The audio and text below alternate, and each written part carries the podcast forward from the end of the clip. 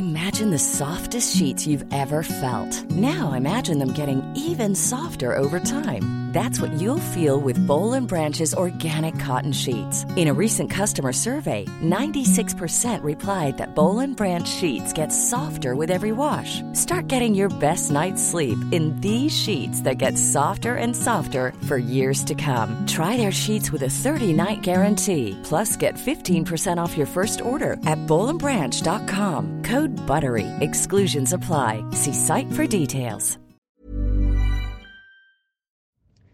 No te puedes perder el episodio de esta ocasión porque nada más y nada menos tenemos a Ciro Procuna de ESPN. Qué buena charla nos aventamos. No te pierdas ni un instante, ni un instante. Bienvenido. Esto es Linaje Águila. Y creemos que cada gol une al mundo. Este es un podcast para los que disfrutamos del fútbol y sabemos que al final del día no es lo más importante. Porque el fútbol es para cotorrear, conectar con gente chida y para inspirarnos a seguir con lo que nos toca. De fútbol no entendemos mucho, pero para el relajo nos pintamos solos. Así que bienvenido y bienvenida, bienvenidos todos a este podcast, el podcast de Linaje Águila. Señoras y señores, bienvenidos a un nuevo episodio del podcast de Linaje Águila. Lord Pudiente, hoy trajiste un invitado de lujo, de lujísimo. Mi Sam, estamos de pláceme porque hoy está con nosotros una institución de la televisión y del deporte en México. Hoy está con nosotros Ciro Procuna. Ciro, bienvenido, muchísimas gracias. Un aplauso, por favor. Oh, buenísimo, claro, hermano, buenísimo. ¿Cómo estás, Ciro? Muchas gracias. Buenas tardes. Bien, gracias, qué gusto, Lord Pudiente. Es el Azcárraga del aficionado americanista, Ciro. Muy buena, gracias Jorge, gracias Sam por invitarme. Además, en una semana muy especial, supongo, para ustedes, ¿no? Una semana especial requiere un invitado especial, no me dejarás mentir, Ciro. Gracias, muchas gracias. Pero me extraña eso, porque cuando vi la invitación y coincidiendo con esta semana, no tiendo a ser muy parcial, de hecho es algo que trato de evitar, pero pues americanista no soy, sí creo que lo sabrán, ¿no? Entonces... nada más digo, porque es semana importante, ¿no? Pero es que Ciro, este barco es como el arca de Noé, aquí caben todos, bienvenido al solarismo, bienvenido. Toda la banda, bueno, pues me parece muy bien. Mira, estoy seguro que algunos de los comentarios que hice hoy en SportsCenter les habrían gustado mucho a la nación americanista, entonces, bueno, en algún momento saldrá todo esto por lo que dijo Briseño. Que hablaba de que América no tenía identidad, ¿no? Entonces, a raíz de eso me preguntaron y yo creo que América tiene una identidad súper definida, ¿no? Súper definida, claro. Es el villano favorito, es el villano perfecto, es el enemigo público número uno de la Liga MX, es líder general en el ranking de odios deportivos y tú nada más odias deportivamente al que te ha quebrado sueños, al que te ha derrotado, al que gana y que lo lleva haciendo consistentemente. Entonces creo que en ese molde cabe muy bien el América y esa es una identidad que tiene muy definida. El ódiame más les viene como traje a la medida. Entonces ahí está la identidad, claro que hay identidad. Oye, Ciro, ahorita que comentas eso de las declaraciones de Briseño, yo creo que también es parte de este tipo de partidos, es la antesala perfecta, ¿no? Que en las últimas décadas quizás se ha perdido un poco por este nivel de competencia, que Chivas no ha sido nada bueno en esta última década. Pero el calentar los partidos, pues todos recordamos esos antesalas importantes, ¿no? De que calientan. Sí. Bueno, nomás te recuerdo que Chivas eliminó al América el torneo pasado, en cuartos de final. Sí. Aún sin tener a Macías y Alexis Vega. De ahí nos acordamos todos los días, Ciro, nos acordamos todos los días. No es necesario que lo recuerden. No, es que es por la pregunta específica que me dieron, ¿no? Pero sí, mira, hoy también recordaba, yo tuve el gusto de trabajar en los inicios de mi carrera con José Antonio Roca, un caballero del fútbol. ¿En serio? Sí, alcancé a estar con él. Y un buen rato. Él estaba en un programa que se llamaba Dos en el Área, con José Luis de Madrid, Francisco Javier González y José Antonio Roca. Originalmente estaba Rafa Puente, pero a don José lo conocí muy bien. Y era un caballero, de verdad, un tipazo, un caballero. Y el antichiva número uno, que claro, dijo en los 70, él es uno de los precursores, de los forjadores de esta rivalidad América-Chivas. De él es la frase de los enanos nunca crecen. De él es la frase, un día que perdió un clásico contra Chivas, pues también alguna vez un burro tocó la flauta. Entonces, a lo mejor esas frases que hoy serían muy escandalosas, pues se remontan a esos orígenes de la rivalidad que nos entregan lo que hoy conocemos como el Clásico Nacional. Estamos hablando de 50 años atrás, ¿eh? Oye, Ciro, y tú desde tu cancha, que ves todas las canchas del fútbol mexicano, todos los equipos...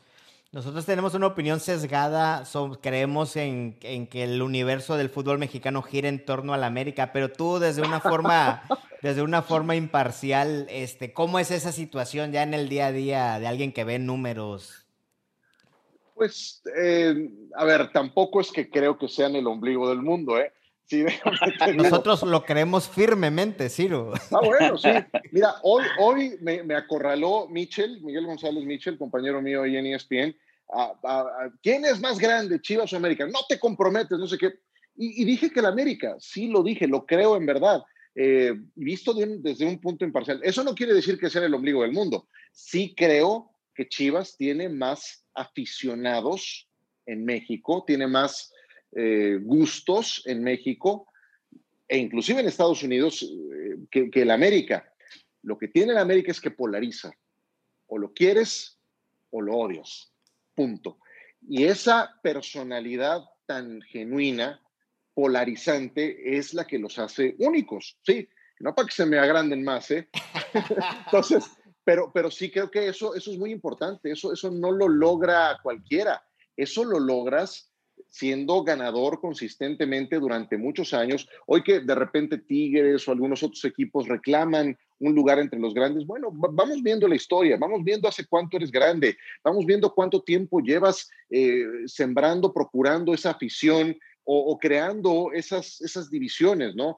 Entonces ahí es donde sí creo que hay una división muy importante, ¿no? Hay categorías muy importantes y el América cumple con muchos de ellos. Entonces, sí creo que es un componente muy importante en el fútbol mexicano. El América es lo que el Real Madrid al fútbol de España, es lo que el Benfica es al fútbol de Portugal. Son esos grandes equipos de convocatoria nacional con gran historial que polarizan. Entonces, eso es un lugar muy importante, ni duda cabe. Y algo interesante que mencionaste, Ciro, es que o lo amas o lo odias, ¿no? Inclusive cuando uno ve... bueno, yo me imagino también, como dice Sam, a veces nosotros tenemos otra perspectiva del americanismo, pero yo me imagino a la banda, digamos, no sé, alguien en Puebla quizá, ¿no? Viendo un resumen deportivo, y ve que el América pierde y a veces hasta se goza, ¿no? Aunque le valga, ¿no? Realmente, y le vaya al Puebla, ¿no? Entonces sí polariza, como dices, ¿no? Y eso lo hace un equipo grande. En cambio, Chivas no creo que ocasione eso, ¿eh? ¿Tú lo piensas así? Sí, yo creo que sí. Yo también creo que Chivas te genera lo que te explico a continuación, Jorge. Estamos hablando de que el equipo que tú me digas de la primera división juega un partido aparte cuando juega contra el América. Hoy nos estamos malacostumbrando a ver estadios sin gente, pero va el América... y se llena el estadio. Va el América y te tienes que esperar el 101%, el mejor disparo, el mejor tiro del equipo rival. Eso lo logras solo si tienes esos componentes. Pero ojo, que también Chivas lo tiene, ¿eh? Chivas también se convierte en una final para el equipo en cuestión, para esos que no tienen trascendencia nacional. Como también en otra medida seguramente Pumas y Cruz Azul, por eso son los cuatro grandes, pero sí creo que de esos cuatro grandes el que genera pasiones más ardientes, más intensas, es el América. Por eso el América juega un clásico nacional contra las Chivas, un clásico joven contra el Cruz Azul, un duelo, como quieras llamarle, pero muy ardiente contra los Pumas de la universidad, y cuando visita a cualquier otro equipo de la primera división es lleno a reventar y es la mejor versión del rival que tienen enfrente. Eso pocos, me sobran dedos de la mano, pero sí creo que el siguiente en esa lista es Chivas. Oye, Ciro, y ahorita que hablabas de pasiones, y digo, nosotros pues somos la etiqueta de aficionados, ¿no? Pero tú, ¿cómo al día de hoy te sigue apasionando el fútbol después de haber visto 15 millones de partidos que me imagino que has de haber visto, y te has de haber fumado unos malísimos y te ha tocado ver cosas increíbles? ¿Cómo vives el fútbol desde tu esfera hoy en día, Ciro? Es una muy buena pregunta, porque créeme que el volumen de partidos que hay que ver es inabarcable. O sea, es inabarcable. Fíjate, hoy platicaba con mi esposa, hoy me preguntaba, oye, pero ¿cómo es que? Debo decir que si hay un equipo que me gusta del fútbol internacional, es el Barcelona. Y dice, oye, pero a ver, ¿no empezaste a ver antes al Real Madrid? Sí, pues lo empecé a ver antes al Madrid por Hugo Sánchez, que era lo que transmitía Televisa. Pero después me sedujo el Barça de Cruyff, ¿no? Mm. Entonces, pero ahí tenías unos cuantos partidos de fútbol internacional que se transmitían. Hoy tienes una cantidad de juegos imposible de cubrirlo todo, imposible.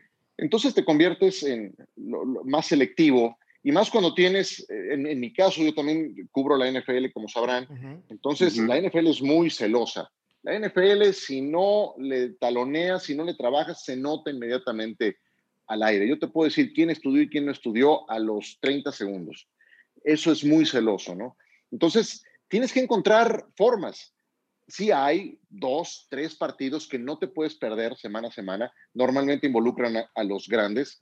Y después tienes que encontrar fórmulas, porque y hoy tienes más elementos, ¿no? Hoy tienes herramientas como YouTube, con las que no contabas antes, para poder ver resúmenes que te den una idea más concreta de qué fue lo que pasó en los partidos. Entonces, sí, te haces más selectivo para entregarle hora y media de tu día a un partido. Yo cuando me soplo un partido que dices, no,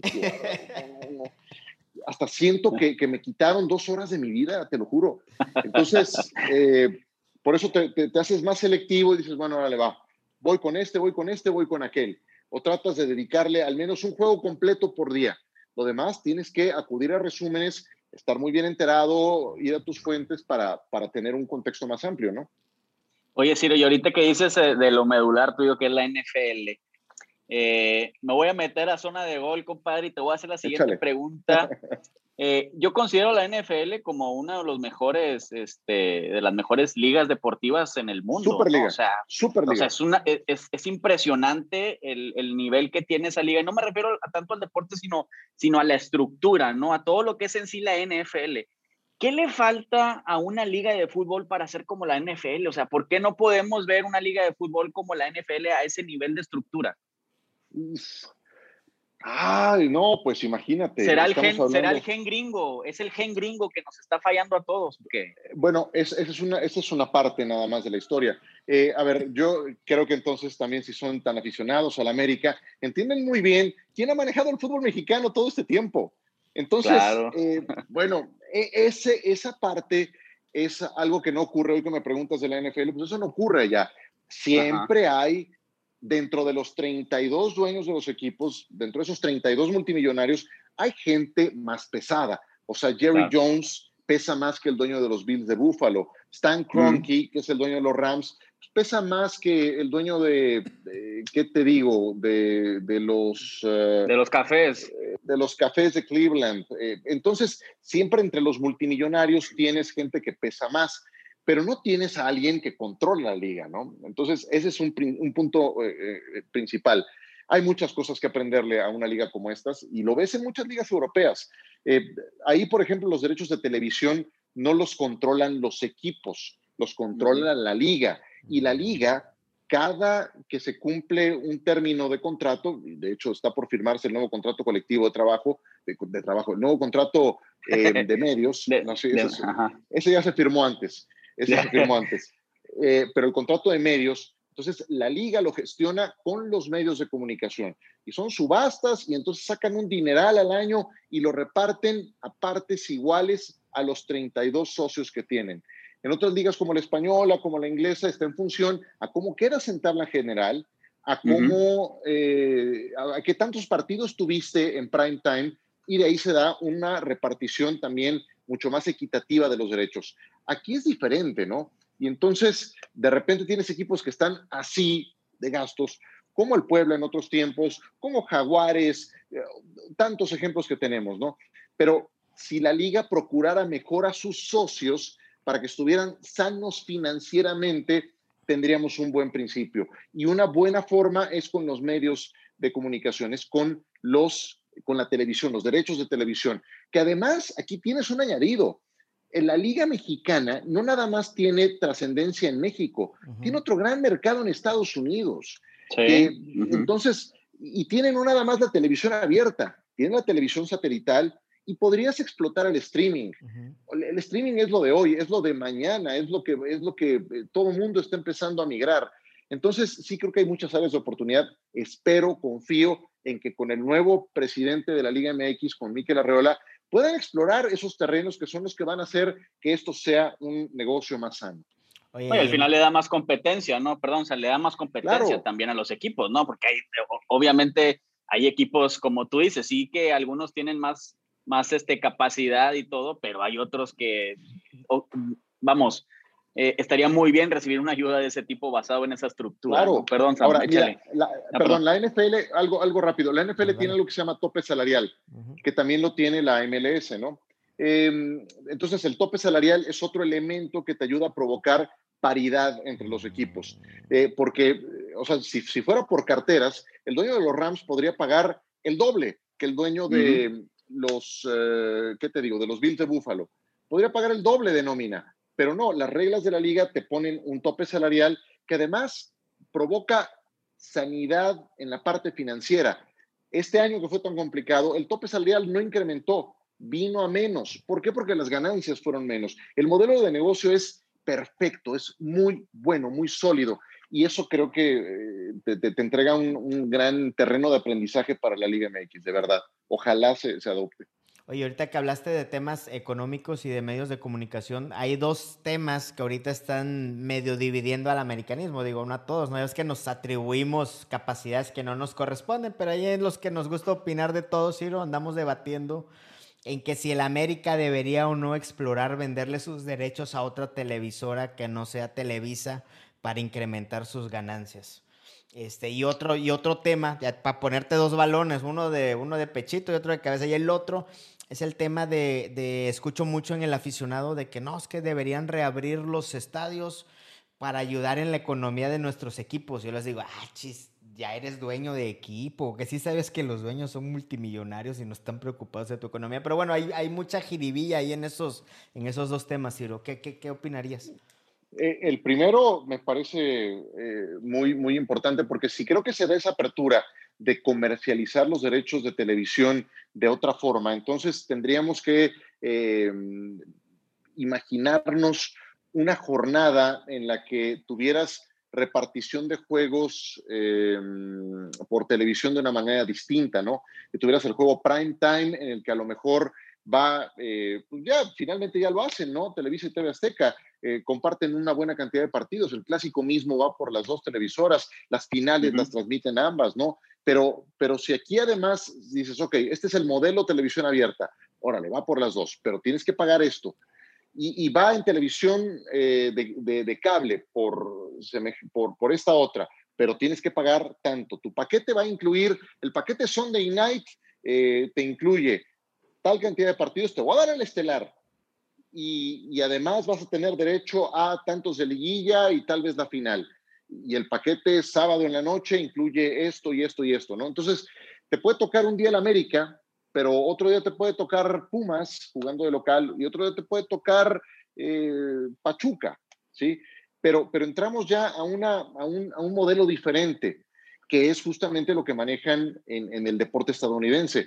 Digo, si han sido exitosos en ese sentido, es porque esos paquetes logran involucrar a diferentes televisoras que van a estar interesadas, que van a pagar más y que entonces te van a dar una recaudación mayor para que tú puedas repartir en tus socios. Sí, sí, entonces, ese es el origen de lo que a la postre terminaría beneficiando más a tus socios, que esos son finalmente las franquicias de primera división.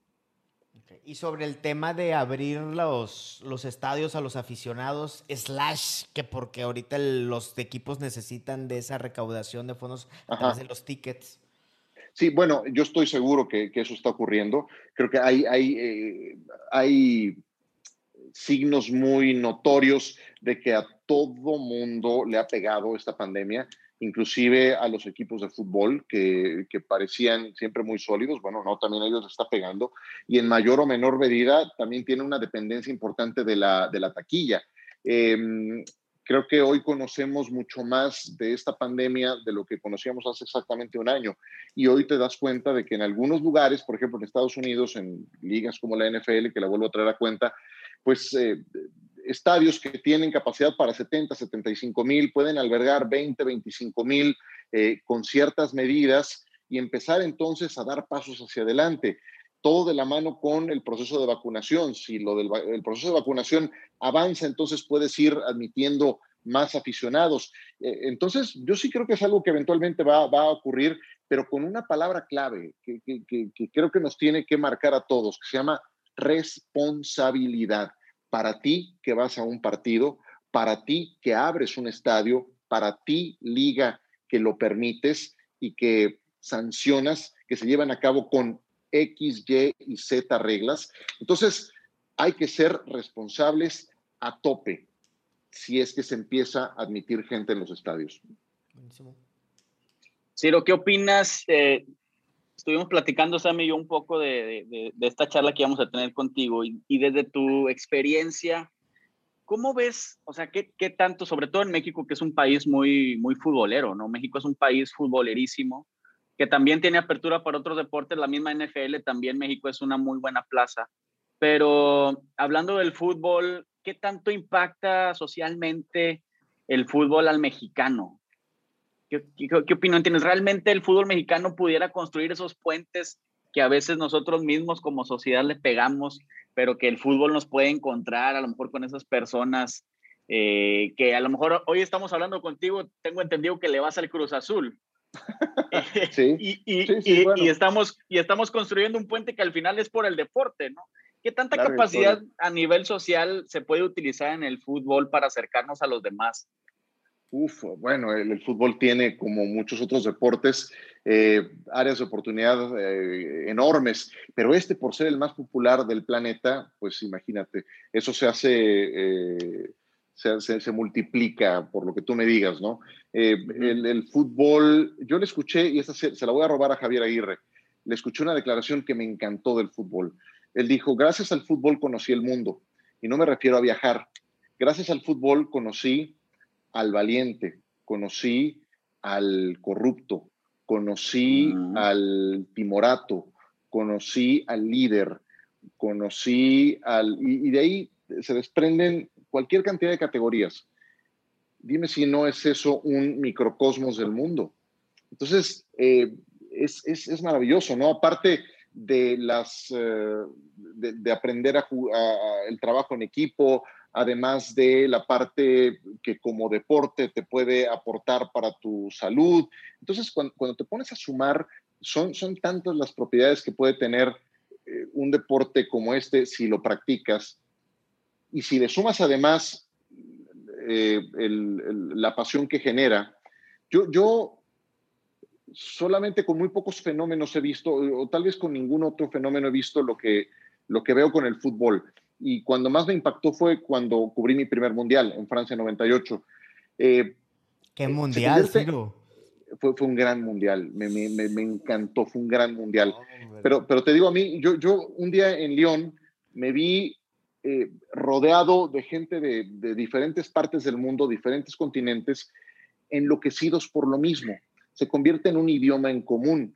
El japonés le puede intentar hablar al sudafricano o al francés o al estadounidense y no se podrán entender, pero como sea, el fútbol se convierte en un idioma en común que todos entendemos, que todos entienden y por los que todos enloquecen en una competencia como el Mundial. Entonces, yo cuando estuve envuelto en esa atmósfera en Francia 98, me cayó un veintote adicional a todo esto que te digo. Y la declaración de Javier me parece fantástica para efectos de entender la trascendencia del fútbol como un microcosmos de lo que es el mundo, ¿no? Oye, y como elaboración de esta idea que contaste, lo de Javier Aguirre y tu experiencia en Francia 98, a ti, Ciro Procuna, ¿en qué te ha hecho mejor persona el fútbol? ¿En qué me ha hecho mejor persona? Ay, buena, ¿eh? Buena la que mandaste.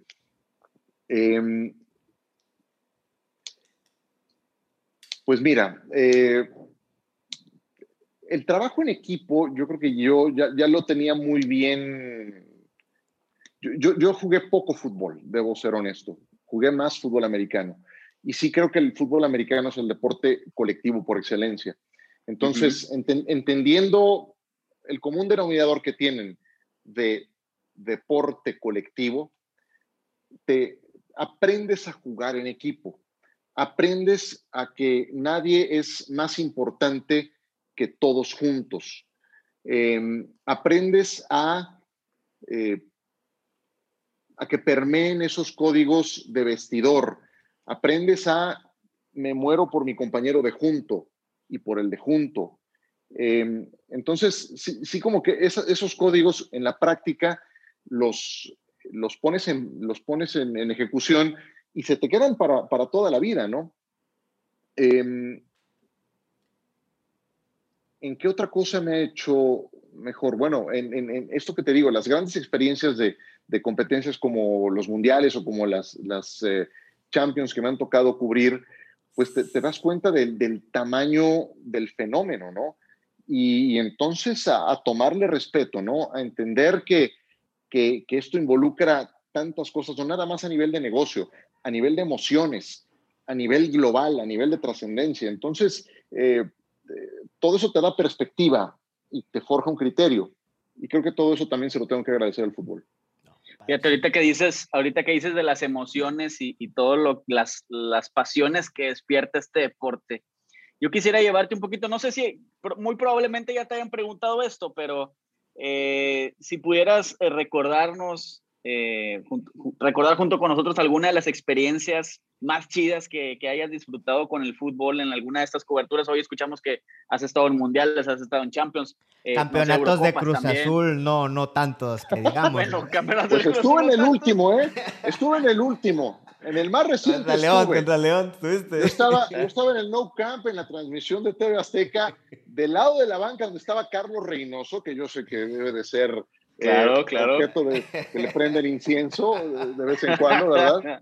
Yo estaba de ese lado y sí estuve en ese partido, ¿eh? A ver, oye Ciro, entonces Hermosillo cobró el penal. Ándale, te iba a decir eso entonces, antes de que puedas responder esto que te dice. ¿Sí viste que Comiso le dio pero duro a Hermosillo en ese penal? La verdad, mira, no, debo decirte que no, porque de hecho está en el video. Y cuando ocurre esa jugada, Francisco Javier González, que estaba relatándolo, me manda a la cancha, yo estaba de ese lado, y mi comentario es, no lo vi, honestamente no lo vi, y ahí está grabado, y relato lo que está ocurriendo, los reclamos, Hermosillo, atendido, qué sé yo, pero no lo vi, en el momento no lo vi.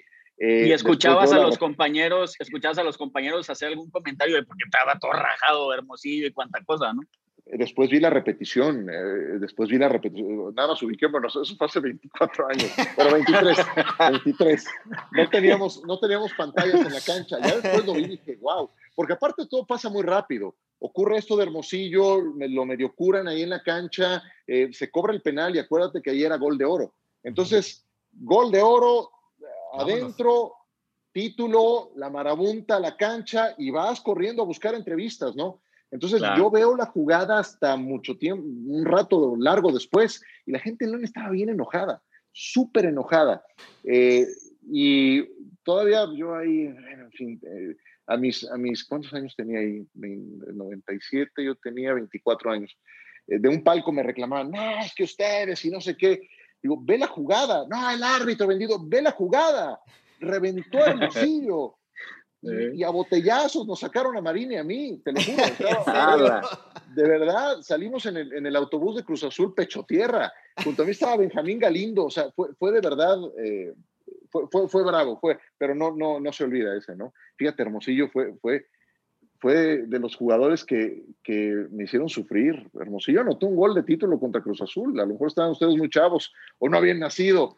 Finales de los 80, final 88, 89. Un gol de Carlos Hermosillo a Pablo Larios le da un título a la América contra Cruz Azul. Sí. Pero bueno, ya me desvío un montón, ya ni me acuerdo cuál era la pregunta. No, que cuáles son tus mejores experiencias en tu carrera, como haciendo tus coberturas en mundiales. Hablaste del 98, que para mí la selección del 98-94, al menos lo que me ha tocado de vida, pues han sido las mejores, ¿no? Para mí, de selección mexicana. La del 98 sí era maravillosa. Te digo una cosa, lamentablemente no pude ver en directo a la selección del 98. Yo estuve en las sedes de Lyon y San Etienne, y México de hecho juega en Lyon contra Corea y en San Etienne contra Holanda, pero cuando eran los juegos de selección, yo era un incipiente narrador. A mí y a Adán Vega Barajas nos mandaron a París, y fueron José Ramón y Emilio Fernando Alonso a narrar los Juegos de México con Valdano y con Menotti. Entonces cayó la plana mayor y pues nos fuimos a narrar a la selección de Bélgica, a la selección de Corea, qué sé yo, ¿no? Pero no pude verla en directo, ¿no? Eso bueno, te digo, era mi primer mundial, lo que fuera era bueno. Pero yo te digo, de ese mundial fue padrísimo, que yo tenía así como objetivo narrar al menos un cuartos de final, y se hizo el cuartos de final, una Alemania-Croacia en Lyon. Fue muy bueno. Me tocó un partido bien bravo, Estados Unidos contra Irán. Los dos equipos ya llegan eliminados los dos. El que perdía se quedaba en último lugar de la tabla del mundial, y fue Estados Unidos, y con la tensión política que había entre los dos, fue un juego de máxima seguridad, de muy, muy complicado, y se me quedó muy grabada una escena, después de que hoy se hace muy común ya en partidos de esta naturaleza. Terminados los himnos nacionales, se juntan los 22 para la foto del momento. Fue un partidazo. Sí, recuerdo bien eso. Ganó Irán, y Estados Unidos quedó en último lugar con Steve Sampson. Pude narrar la final del 2002, muy decepcionante, la verdad, muy decepcionante lo que le pasó a Oliver Kahn en ese partido en Yokohama, ¿no? Pero creo que así como partidos, las finales de Champions que me tocaron cubrir, no se me va a quedar también para toda la vida en Berlín el juego de la Juventus contra el Barcelona. Cuando anota Luis Suárez el gol, Luis Suárez me brinca a 3 metros en su festejo, ¿no? Que se va ahí estaba en esa portería, ¿no? Entonces, pues mira, es otra de tantas cosas que le tengo que agradecer al fútbol. Y cuando digo agradecer, no es una frase nada más de paso, ¿no? Es en entender ese concepto en su más amplia concepción, ¿no? El agradecimiento por lo que he podido vivir, por lo que he podido disfrutar, viajar, conocer, vibrar. Entonces, tengo mucho que agradecerle a este deporte, por supuesto que sí. Y no solo el fútbol, también has estado en Olimpiadas, ¿no, Ciro? Los Olímpicos, debo decirte que son mis eventos favoritos. Me han tocado Olímpicos porque, mira, debo decirte que así como me gusta el americano, me gusta el fútbol, pero yo antes de clavarme en esta actividad a la que me dedico, era fanático de otros deportes, ¿no? Como que tengo mucha facilidad para que me caiga el 20 y disfrute la mayoría de los deportes. Entonces, los Juegos Olímpicos son 2 semanas y fracción de competencia al más alto nivel, y como en ninguna otra oportunidad tienes durante ese tiempo la posibilidad de ver a los mejores atletas concentrados en una misma ciudad.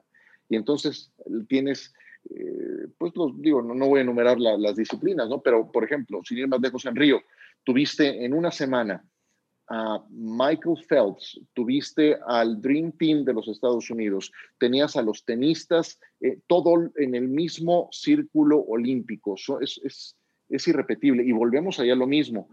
Así como el fútbol se convierte en un idioma que todo mundo entiende, pues en un desfile de inauguración de Juegos Olímpicos puedes ver a países que tienen diferencias irreconciliables unidos por una causa en común, compitiendo por una justa deportiva. Entonces, esas propiedades de sanación, de entendimiento que pueden tener los olímpicos, no se las he visto pues casi en nada más, ¿no? Entonces, por eso son tan padres y tan seductores. Ya oíste, Gordy, tú que andas peleando con los Chivas y los del los Rayados. Y la pipa de la paz. Oye, y ahorita que andamos con esto de lo del clásico y declaraciones polémicas. Oye, Ciro, bueno, y ahora que tocas el tema de esto de esa visión acerca del deporte y lo que provoca, en este caso, las Olimpiadas, ¿qué le falta al deporte mexicano para trascender un poco más en este tipo de categorías, ¿no? Y de deporte. ¿Pasa por lo económico? ¿Pasa por el apoyo? ¿Cómo? O sea, del gobierno, no sé. ¿Dónde se queda atorada la bola ahí? Yo creo que se llama estructura. Se llama estructura, porque puedes tener el doble, el triple, los recursos que tú me digas, pero sin estructura no vas a ningún lado. Si hubiera una buena estructura bien encaminada, entonces los recursos que tienes van bien encaminados y llegando a sus destinos, ¿no? Yo siempre pongo, híjole, la verdad es que sí, lo hacen muy bien en Estados Unidos. El gran semillero del deporte estadounidense es su sistema universitario. Entonces, tienes el sistema universitario como un gran semillero para esos jugadores que después se convierten en profesionales o que después van a Juegos Olímpicos, y sus competencias regionales y nacionales pues son automáticamente te dan a los que van a estar compitiendo en Juegos Olímpicos. ¿Y cómo andamos en México en estructura educativa? Sí, no, ahí pésimo. La respuesta, ¿no? Entonces, yo creo que el camino es inculcarlo desde las escuelas.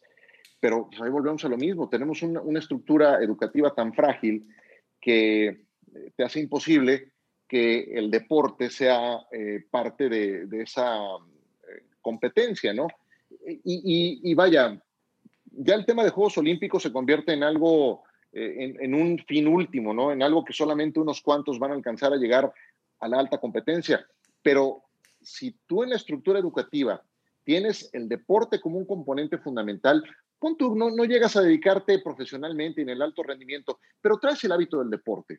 Uh-huh. Entonces ya eso te trae algo en tu formación. Te puedes convertir en un ingeniero, en un arquitecto, en un contador, lo que tú me digas, pero con el hábito del deporte. Entonces, sí creo que esa era una idea muy definida que traía Nelson Vargas cuando fue presidente de la CONADE, la activación física y desde la parte educativa.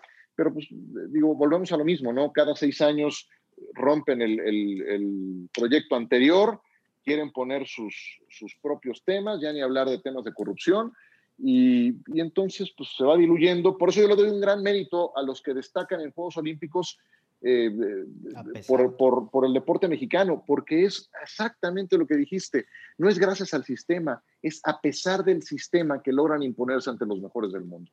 Oye, Ciro, y ahorita que hablabas de la inspiración para ser ingenieros y cuánta cosa, tío, quitando aquí al Lord Pudiente que nació en cuna de oro, con la vida resuelta hasta la 5ª y 6ª generación. Sábanas de seda. Sí, mi sonrisa lo dice todo, compadre. A los demás nos toca chambear, ¿no? Talonearle, sí. ¿Qué debe estudiar, qué debe aprender un chavillo que quiere llevar una carrera similar a la de Ciro Procuna? ¿Qué se lee, qué se abre, qué tipo de mentor se busca? ¿Cómo te vas abriendo brecha en esta industria de la comunicación deportiva, Ciro? Pues primero que nada es detectar tu vocación. Si es esa tu vocación, entonces vas por el buen camino. Pero está muy padre...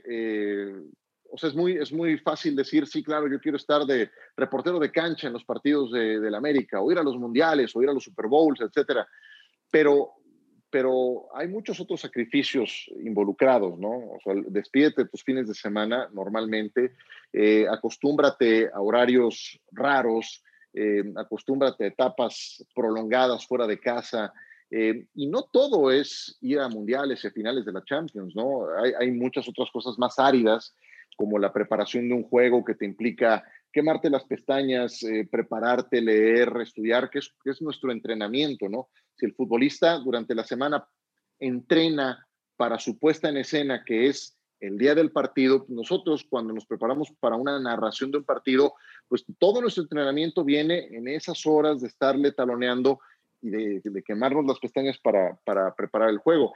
Entonces, si eso lo puedes hacer todos los días de tu vida, aunque no te pagaran, y no es ninguna onda acá ventajista, pero es una pregunta que yo le hago a todos los que me dicen, oye, ¿qué me recomiendas? Bueno, a ver, primero define si es tu vocación, porque no todo es viaje y aquí y allá, ¿no? También le entras a esa parte más pesada, lo harías aunque no te paguen, lo harías siempre. Bueno, si todas las respuestas son positivas, entonces quiere decir que es tu vocación. Y si es tu vocación, yo lo que le digo a todos los que quieren dedicarse a esto, fue lo que me dijeron a mí cuando yo empecé. Estudia. Si no te gusta la carrera de Ciencias de la Comunicación, como era mi caso, que no la estudié, yo estudié Mercadotecnia, entonces estudia otra cosa.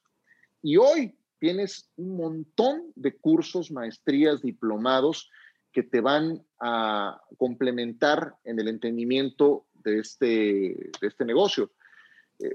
En mercadotecnia hay un principio que se me quedó siempre muy grabado.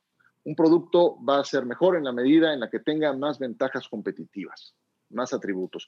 Llámale precio, llámale plaza, llámale disponibilidad, bla, bla, bla, bla, bla. Son atributos. Tú como producto, ¿qué atributos tienes? ¿Qué has estudiado? ¿Cuántos idiomas manejas? ¿Qué diplomados tienes? Todo eso te va a hacer más sólido como producto, más ventajas competitivas. Eso es lo que le digo a todos. Padrísimo. Ciro, y bueno, hoy escuchamos tu nombre en cualquier lado y eres un ejemplo, un referente, ¿no?, de los medios deportivos y todo. No es por echarte flores, sino es porque es la realidad. Ciro Procuna es una institución en los medios. Pero ¿cuáles fueron tus mentores? ¿En quién te inspiraste tú? ¿O quién sigue siendo tu apoyo inspiracional actualmente? Gracias por tus palabras, de verdad. Mira, he tenido muchos maestros durante todo este camino. Creo que tengo mucha gente a la que le tengo que agradecer, de verdad. Y las personas que me ayudaron al principio, cuando no tenía una sola línea que poner en mi currículum, ellos sí merecen un lugar especial, ¿no? Que son Enrique Garay, José Luis de Madrid, Francisco Javier González y Luis Baraldi, ¿no? Ellos me echaron la mano cuando no tenía ni qué poner. Me dijeron, órale, entrale, va, grábate una cápsula, contesta los teléfonos o tráete los cables internacionales y da la información de fútbol internacional. Vas, órale. Entonces, a ellos les debo mucho, ¿no? Y después, como ejemplos, pues sí tengo muchos, ¿no? Emilio Fernando Alonso fue eso que decías, wow, qué clase de narrador, qué memoria, qué ritmo, qué entonación. O sea, cuando me tocaba a mí narrar los partidos con él, yo llevaba mis apuntes, ya sabes, mil cosas. Emilio llevaba su libreta, apuntaba las alineaciones y de ahí empezaba la magia. ¿En serio? Todo acá. No, un fenómeno, Emilio. Francisco Javier González fue también muy importante. No nada más en la parte de preparación, también en la parte de integridad, de ética, un tipazo en toda la extensión de la palabra, un gran jefe que tuve durante mucho tiempo, ¿no? En la actualidad, créeme que a todos les voy aprendiendo algo, ¿no? Hoy me llevo muy bien con Heriberto Murrieta, es un gran amigo mío, y Beto maneja el idioma con un respeto que hay que considerar, ¿no? No nada más en manejar palabras domingueras, como yo luego le hago, burla, como el señor Gutiérrez, como el señor Gutiérrez, así es. Ah, mira, no sabía. Pero la palabra dominguera tiene que ir como traje a la medida, ¿sí? Tiene que hacer sentido. Pero bueno, eso solamente lo logras con manejo de vocabulario, manejo de lenguaje. Entonces, Beto en ese sentido es ejemplar, ¿no? Entonces te digo, a todos les vas encontrando algo, pero sí en esa etapa de formación, los que te mencioné fueron los más importantes. Entraste junto al joven Murrieta, ¿verdad? En el 2004, como la primera generación de SportsCenter en español. Son pioneros. Él empezó un poquito antes. A él lo contrataron por ahí de octubre, noviembre del 2003. Yo entré en el 1 de febrero del 2004. Entonces, yo por un mes no alcanzo a hacer los primeros Sports Centers lo cual me choca, la verdad, porque sí me hubiera gustado ser también de esa primera generación. Pero bueno, no se dieron los tiempos, pero sí, los primeros fuimos Beto Murrieta, Fernando Palomo, Michel Lafontaine, Jorge Eduardo Sánchez, ellos fueron los cuatro primeros, luego entré yo un mes después, y luego llegó José Hernández, Don Gol, que está en TUDN, llegó Adriana Monsalve y se sumaron muchos más ya, la verdad. Les perdí como que el hilo de quién fue llegando primero, pero así fue hace más de 18 años. Wow. ¿Cómo fue tu llegada a ESPN, Ciro? O sea, ¿cómo fue el sentimiento cuando te hablaron o si tú te buscaste? ¿Cómo estás ahora y cómo fue ese momento? Bueno, ese momento, fíjate, me tengo que remontar al año 2001, porque en 2001 existía un canal maravilloso que se llamaba PSN, no sé si lo llegaron a ver. Claro. Que pasaba mucho Libertadores, yo recuerdo, claro. Pasaba mucho Libertadores. De repente entraron y empezaron a comprar derechos de transmisión y tenían la Libertadores cuando los equipos mexicanos participaban. Sí. Entonces, Francisco Javier va como narrador de Libertadores y coincide en 2001 con el Mundial de Clubes. No, el Mundial de Clubes no. Con la Copa Confederaciones, miento. Con la Copa Confederaciones en Corea y Japón. Entonces, Javier se tiene que ir por DirecTV a hacer esos partidos. Y estaba el Cruz Azul jugando contra River y luego contra Rosario Central. Entonces, necesitan un narrador que tome el lugar de Javier. Javier me recomienda, me quedo y hago esos partidos con Eduardo Vizcayart, con Jorge Sánchez y con Héctor Quispe. Nos va muy bien, etcétera. Y ahí conozco al que después me contrata en ESPN, a Rodolfo Martínez. Entonces, digo, sin saber que después PSN terminaría, Rodolfo llega a ESPN, empiezan a buscar el terreno para iniciar operaciones en México, te hablo más o menos del año 2002, 2003, Rodolfo se acerca a Francisco Javier, no se concreta, yo me encuentro a Rodolfo, intercambiamos tarjetas, me hacen una prueba, empieza a caminar esto y bueno, de ahí se da, ¿no? Entonces fue así como se presentó sobre finales del 2003, principios del 2004 y la verdad fue padrísimo porque, pues mira, uno de mis primeros ídolos que tuve a distancia fue Chris Berman de ESPN, justamente. Que hacía el resumen de NFL cada domingo. Entonces, Berman y Tom Jackson eran así, y luego Sports Center con Dan Patrick y Keith Olbermann. Entonces, como que sí, crecí viendo mucho contenido de ESPN de Estados Unidos. Cuando supe que venían a México, dije, pero por favor. Claro. Yo quiero ahí. Es donde dijiste, aunque no me paguen, como dijiste hace rato, ¿no? Pero ya estás ahí. Sí. Grandes ligas. El Harvard de esta chamba, ¿no? Sí, no, sí. Claro. Oye, Ciro, ya digo, agradeciéndote por la plática y sabemos de que ya vamos cumpliendo los 45, superando los 45, pero si yo pudiera escoger una última... El árbitro está agregando, compadre. Ya estamos haciéndonos patos, escuchando el silbato del árbitro. El tiempo agregado. Ciro, no, pero... ¿tú has visto la evolución del Club América? ¿Y has visto la evolución del americanista? Hoy te escucha la afición selecta del americanismo, ¿no? Porque incluso entre el americanismo, por esto está el linaje águila, esto es el linaje selecto. Sí, entre los perros hay razas. Sí, hay que decirlo. ¿Qué nos dirías, Ciro, para ser mejores aficionados? Porque tú has visto aficionados de todo el mundo, de selecciones nacionales, de Champions. Dices, ¿sabes qué? Al aficionado o a este sector del americanismo, para ser más chidos, les falta esto. Oye, espera, mientras la piense, yo quiero agregarle algo a lo de Sam. Échale. Ciro, ¿cuál es la mejor afición que te ha tocado ver, aunque sea internacional? Aparte no de la del América, Sí. Aparte de la del América. Bueno, mira, no la he llegado a conocer tan a fondo, pero a mí me llamó mucho la atención la afición del Atlético de Madrid. ¡Oh, qué bárbaros! ¡Qué ¿Cómo son, Ciro? ¿Son muy intensos? ¿O uno piensa nada más en Barcelona y Madrid, ¿no? Pero el Atlético... Súper intensos, pero ¿sabes qué? O sea, ellos como que esa intensidad la traen muy a flor de piel. Y creo que tiene que ver con... Ubicarán la canción de Sabina, que la han convertido en un himno, ¿no?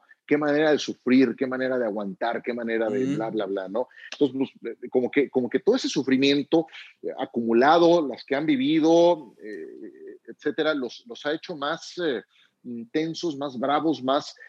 no los he visto en ningún incidente violento, ¿no? Eso es lo único que sí le reprobaría a cualquier afición. Creo que la pasión se vale, pero con límites, ¿no? Y los límites de tu pasión terminan cuando ya estás invadiéndome, cuando ya me estás faltando al respeto, ¿no? Ese sería el único tema. Pero bueno, es una de las que más me han impresionado. He visto también otras, en Argentina, por ejemplo, me tocó narrar la final de la Libertadores de Cruz Azul contra Boca. ¡Wow! No, ahí te encero. Fue en la Bombonera. Y te digo, les digo la verdad, cuando yo conocí la Bombonera 2 días antes del partido, y vacío, ese estadio impone. Vacío impone. Porque además le dicen el multifamiliar, ¿no? Porque parece que sí. Esa parte tiene así como de... ¿no? Pero tú lo ves y te come, o sea, es para arriba. Ajá. Entonces sientes que se te viene encima. Vacío. Imagínatelo lleno. Oye, y aparte el barrio, ¿no? ¿Qué dices? El barrio en el que se encuentra todo esto, ¿no? El barrio es muy bravo. Mira, yo cuando fuimos a la Copa América del 2011, íbamos con el mejor productor que pudimos tener, mi querido Edgardo Matei, que también lo conocí en PSN y después lo encontré en ESPN. Edgardo es uno de los mejores productores con los que he trabajado. Edgardo, que además es de Boca, y bueno, en fin, se conocía a todos los rincones. Entonces fuimos a hacer los enlaces y me acuerdo que había un doble de Maradona que se tomaba fotos, pero tú lo veías y daba el gatazo, ¿no? Entonces estaba el doble de Maradona, estaba el capo de acá, el capo de allá, estaba el de más para acá, y llegado el momento, nos dice Edgardo, bueno, aquí ya tenemos que grabar y tenemos 45 minutos para grabarlo todo, uno tras otro, de todos los segmentos para la noche. Oye, ¿no los vamos a hacer en vivo? No. ¿Por qué no? No. Porque casi se nos acaba la inmunidad diplomática en este lugar. Entonces me dice, ya viste el de allá, bueno, esos nos están cuidando. Después de cierta hora, ya no podemos, yo ya no respondo. Entonces, oye, qué buena anécdota esa.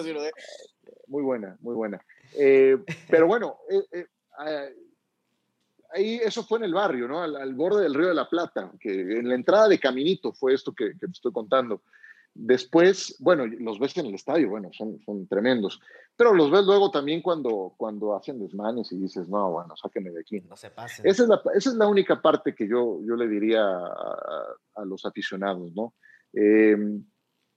Cuando ya transgredimos esa parte, pues ya no está padre, ¿no? Todo dentro de los límites de lo posible va, y tan apasionados como quieran, sería la única recomendación que yo le daría, no nada más a la afición del América, a cualquier otra, ¿no? Ciro, pues ya para cerrar, yo te voy a hacer mi siguiente comentario. Primero agradecerte, la verdad se nos fue de volada, nos la pasamos. O sea, hay que echarle otro aplauso. No, claro, no, que no. Sí, compadre, hasta vos, hombre. Oye, Ciro, pero... Vamos haciendo otra después. Oye, yo también la pasé re bien, ¿eh? La pasé re bien. Bienvenido. Tiene que haber una segunda parte, Ciro, pero bueno, antes de pasar a esta segunda parte... Ya el árbitro, te va a sacar la roja, no, ahora que la máquina sea campeona. No, bueno. Déjame, le voy pasando la estafeta a mi chavo para que vaya aprendiendo. Ya viene el título. Oye, Ciro, hoy estás en tu punto más alto profesionalmente hablando, y si no, ¿qué le falta, Ciro, para cumplir? Pues mira, me siento muy bien, la verdad, me encanta lo que hago, lo podría hacer todos los días de mi vida. Algo que busqué mucho tiempo y que se dio apenas hace un par de temporadas fue narrar la NFL. A mí el fútbol americano me fascina, me enloquece, me encanta. Y entonces esa posibilidad me ha llenado mucho, la he agradecido mucho, fue algo que busqué por mucho tiempo. Y pues de verdad te digo, esto lo podría hacer todos los días de mi vida. Las coberturas son las que me llenan. Esas coberturas son las que se convierten en un es como cuando vas al refil en la gasolinería, ¿no? Vas a la estación de servicio, te llenan el tanque, y para una semana de Super Bowl para mí es la que me llena el tanque para todo el año y lo que viene, ¿no? Una semana de final de Champions es maravillosa. Cuando tuve la fortuna maravillosa de conocer Anfield y de ver un partido de Liverpool contra Roma, cubrirlo, pues es algo que me voy a llevar así para la tumba, ¿no? Entonces, ¿qué me gustaría en adelante? Más coberturas de ese tipo, ¿no? Porque son esas las que te llenan el tanque para el resto del año, ¿no? Para las que luego son más de talonearle, más áridas.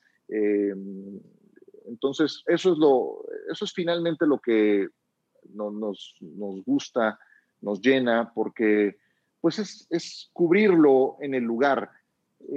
Últimamente es tal el volumen de cosas que se transmiten que todo es ya desde monitor, y ya ni se diga con esto de la pandemia, ¿no? Ya eso se ha normalizado, ¿no? Pero esas coberturas yo espero que regresen y que puedan seguirse presentando. Eso es todo lo que pediría, porque son las que te llenan. Buenísimo. Pues muchas gracias. Eres un personaje. Ahora eres un amigo del Linaje Águila, de este grupo selecto del americanismo. Grande. Y eres muy selecto, me quedó claro. Y eres bienvenido, al solarismo. ¿Por qué no, Ciro, hombre?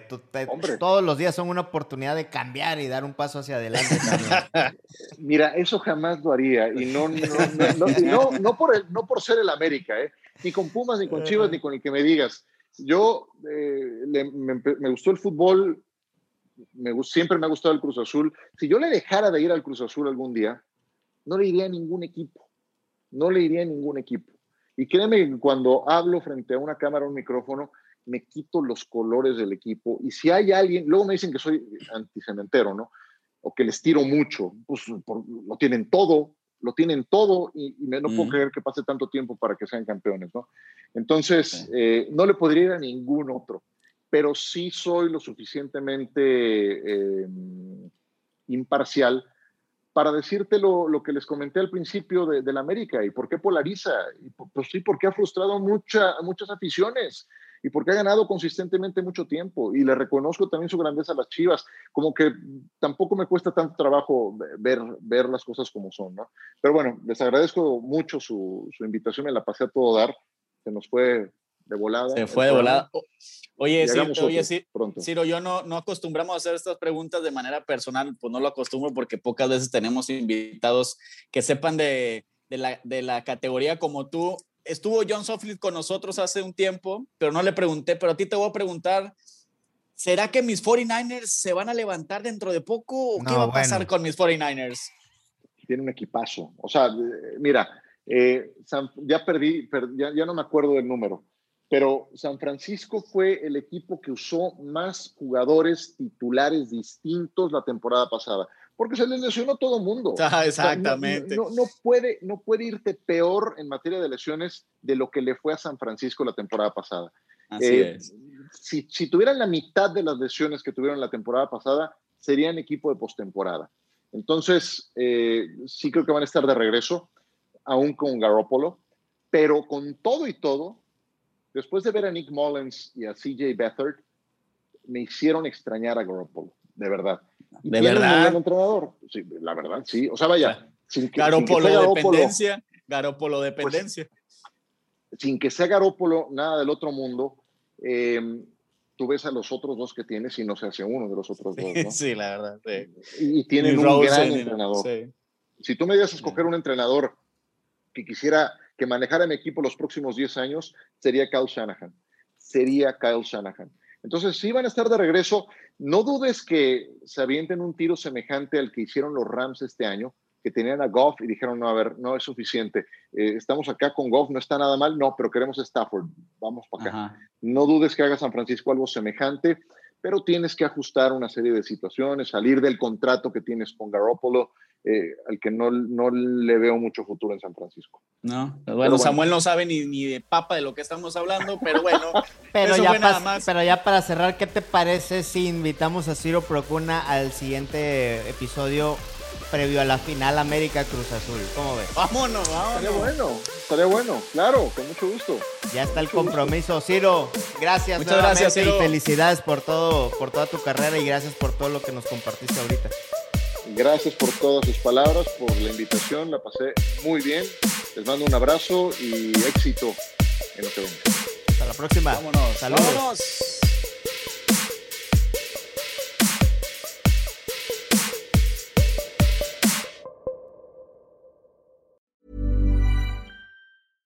Imagine the softest sheets you've ever felt. Now imagine them getting even softer over time. That's what you'll feel with Boll and Branch's organic cotton sheets. In a recent customer survey, 96% replied that Boll and Branch sheets get softer with every wash. Start getting your best night's sleep in these sheets that get softer and softer for years to come. Try their sheets with a 30-night guarantee. Plus, get 15% off your first order at BollandBranch.com. Code BUTTERY. Exclusions apply. See site for details.